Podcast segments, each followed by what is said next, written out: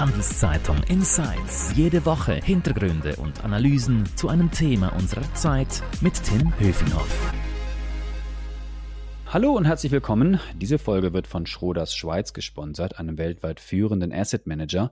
Schroders engagiert sich für eine nachhaltige Zukunft und nimmt als Treuhänder und Investor für seine Kunden aktiv Einfluss auf das Verhalten von Unternehmen.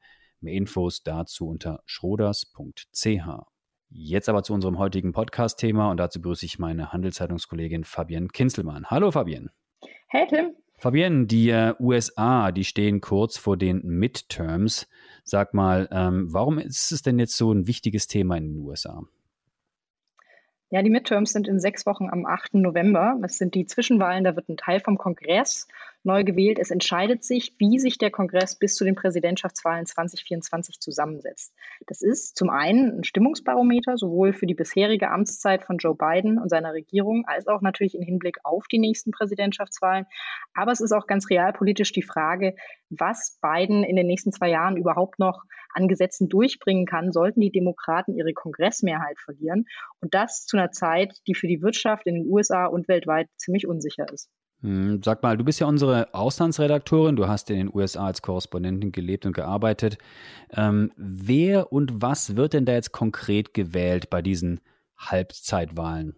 Dieses Konzept der Zwischenwahlen ist etwas ungewöhnlich, wenn man mit einer Schweizer Brille drauf guckt. Neben den Gouverneuren in zahlreichen Staaten, darunter etwa in Florida, ähm, wo sich Ron DeSantis zur Wiederwahl stellt, der als möglicher republikanischer Präsidentschaftskandidat 2024 gilt, wird vor allem ein Teil des Kongresses neu gewählt, also des US-amerikanischen Parlaments. Und zwar werden alle 435 Abgeordneten im Repräsentantenhaus neu gewählt und 35 der 100 Senatorinnen und Senatoren.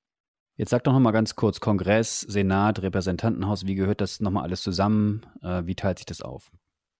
Der Kongress ist das amerikanische Parlament, das im Kapitol in Washington sitzt. Dort gibt es wie in der Schweiz eigentlich ein Unterhaus und ein Oberhaus. Das Unterhaus, was in der Schweiz der Nationalrat ist, ist in den USA das Repräsentantenhaus. Da sitzen 435 Abgeordnete drin. Die müssen sich alle zwei Jahre der Wiederwahl stellen. Jeder US-Bundesstaat wird außerdem im Senat von zwei Senatorinnen und Senatoren vertreten. Das ist vergleichbar mit dem Ständerat und die sind immer auf sechs Jahre gewählt.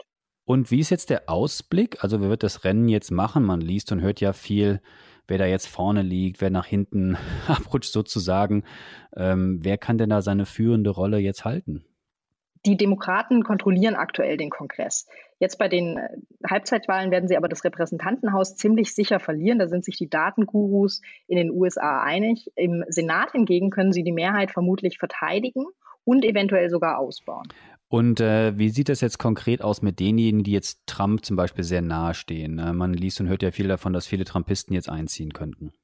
Genau, so wird es aussehen. Und zwar hat äh, Trump schon nach der Amtsübergabe damit begonnen, Kandidaten zu unterstützen, die ihn unterstützen, die diese Wahlbetrugslüge zum Beispiel vertreten.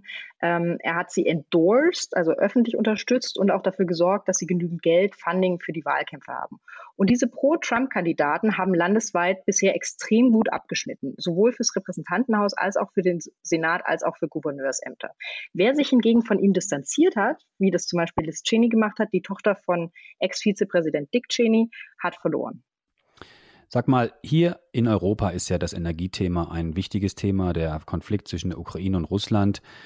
In den USA spielt das zwar auch ein Thema, aber innenpolitisch natürlich nicht so stark wie bei uns. Was sind eigentlich so die innenpolitischen Themen in Amerika, die jetzt auch mit Blick auf die Wahlen entscheidend sind? Doch, doch, auch die, äh, auch die äh, Energie spielt natürlich eine riesige Rolle bei den Amerikanerinnen und Amerikanern, weil das einer der, äh, der Hauptkostenpunkte ist bei der aktuellen Inflation. Und äh, die Inflation wirkt sich natürlich wahnsinnig auf die gesamte Wirtschaft aktuell in den USA aus. Und wenn man eins weiß über amerikanische Wahlen, dann It's the economy stupid. Das hat ein Wahlstratege von Clinton mal 92, glaube ich, gesagt. Und das ist kann man sagen, das ist einfach bei jeder US-amerikanischen Wahl so, am Ende dominiert die Wirtschaft und zwar als Momentaufnahme. Die Leute interessieren sich dafür, was sie aktuell in der Tasche haben, wie es aktuell aussieht, was sie, was sie an den Tankstellen fürs Benzin zahlen. Alles andere ist untergeordnet. Ähm, auch wenn tatsächlich die Abtreibungsdebatte äh, im Sommer den Wahlkampf nochmal ein bisschen mehr belebt hat und nochmal andere Themenrichtungen auch vorgegeben hat. Und das Thema Wahlen anscheinend auch, oder? Also wer darf Wahlen wählen, wie, wie darf man wählen? Das ist natürlich auch ein riesiger Dauerbrenner, weil das Thema in den USA natürlich viel stärker als bei uns äh, gegeben ist, nach dem Motto, ähm, hat es Wahlbetrug gegeben, wird es den wiedergeben etc.? Mhm. Da sprichst du ein ganz wichtiges Thema an. Also auf der einen Seite, ähm, es gibt mehrere Dimensionen bei dieser ganzen Geschichte. Und zwar das eine ist, dass diese Trumpisten nun auch einziehen werden, also zu einem größeren Anteil einziehen werden in den Kongress, ähm, die diese Wahlbetrugslüge vertreten. Das ist auch eine Herausforderung für das konservative Partei-Establishment bei den Republikanern selber, dass deutlich mehr Pro-Trump-Fans im Kapitol Ämter haben werden, die ganz andere Themen auch haben als das konservative Partei-Establishment. Die haben sich ganz klar dem verschrieben, einfach Trump weiter zu supporten, einen möglichen Wiederantritt 2024 von ihm, als auch, ähm, sie wollen unbedingt einen Biden-Impeachment forcieren. Und das blockiert wiederum das konservative Partei-Establishment, die eigentlich vor allem zum Beispiel bei Steuern vorwärts machen wollen, bei der Steuerpolitik. Ähm, das ist die eine Seite von dieser ganzen Wahlrechtsdebatte. Das andere ist, ähm, wie sich äh, das Wahlrecht tatsächlich auf die Ergebnisse der Halbzeitwahlen auswirken. Und zwar ähm, in den USA ist schon ist es schon seit vielen Jahren und Jahrzehnten ein Problem, das sogenannte Gerrymandering. Und zwar darf man alle zehn Jahre dürfen die Wahlkreise neu gezogen werden. Und das ist, je nach Bundesstaat ist das so ein bisschen anders geregelt, wer das ziehen darf, ob das parteipolitisch beeinflusst ist oder von einer unabhängigen Kommission. Und wo das parteipolitisch beeinflusst ist, das ist eben besonders in republikanisch kontrollierten Staaten, weswegen die Republikaner mit dieser wirklich manipulativen Wahltaktik viel erfolgreicher sind und allein deswegen schon sehr viele ähm, Bezirke für sich gewinnen können, weil einfach dieser Wahlkreis so gezogen ist, dass republikanische Kandidaten einen Vorteil haben. Was die Republikaner aber vor allem seit äh, 2020 noch gemacht haben, ist das Wahlrecht einzuschränken und Gesetze zur Wahlbeeinflussung zu verabschieden. Dieses, äh, diese Wahlrechtseinschränkungen, die sind seit Januar 2021 in 18 Bundesstaaten passiert. Und zwar ähm, gibt es dazu Analysen und Auswertungen, die zeigen, dass dadurch insbesondere Schwarze und Minderheiten wirklich systematisch daran gehindert werden, überhaupt ihre Stimme abzugeben, überhaupt an die Urne zu gehen. Nochmals an dieser Stelle ein Hinweis auf unseren Sponsor. Diese Folge wird von Schroders Schweiz unterstützt. Wie Schroders Nachhaltigkeit in seinem Investmentprozess integriert und Fortschritte misst, fahren Sie unter schroders.ch. Fabian, wir haben ganz kurz schon über die wirtschaftliche Situation und die wirtschaftliche Lage gesprochen. Äh, du hast die Inflation erwähnt. Wie stehen die USA denn generell da? Wo läuft es gut wirtschaftlich? Wo läuft es weniger gut? Es sieht außer beim Arbeitsmarkt gerade eigentlich nirgends so richtig gut aus. Ähm, wie Europa kämpfen die USA mit einer Inflation. Es sieht aktuell so aus, als wären sie schon über den Berg. Allerdings droht ihnen jetzt eben auch eine Rezession. Hm. Sag mal, solche Abstimmungen zur Halbzeit einer Präsidentschaft sind ja auch immer ja wie so eine Art Zwischenzeugnis für den amtierenden Präsidenten, in dem Fall jetzt Joe Biden. Äh, läuft es jetzt eher gut für ihn oder weniger gut? Wie ist denn dein Fazit? Ja, also man muss dazu sagen, dass man das gerne als Zwischenzeugnis für den amtierenden Präsidenten wertet, aber eigentlich ist es das nicht. Es ist quasi schon Naturgesetz, dass die Regierungspartei bei den Zwischenwahlen immer ähm, verliert. Also das war in den letzten sieben Jahrzehnten genau einmal anders und das war bei den Zwischenwahlen, bei den ersten Zwischenwahlen nach 9-11, ähm, weil Bush einfach immer noch äh, ungewöhnlich beliebt war.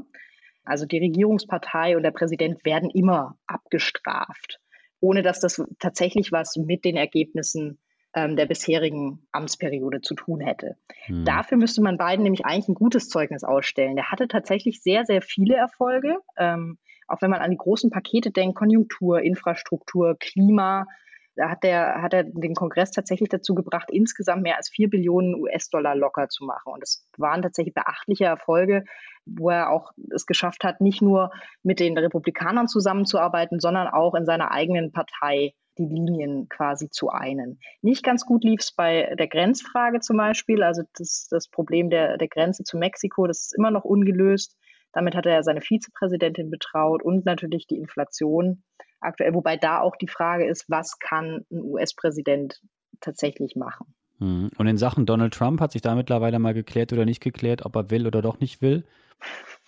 Ja, das wüssten wir wohl alle ganz gern. Äh, Donald Trump liebäugelt bei jedem Auftritt, den er macht, offen damit, ähm, ob er antritt wenn er antritt, also man muss sich das so ein bisschen vorstellen, auch bei den Republikanern gibt es ja durchaus Leute, die in den Startlöchern stehen.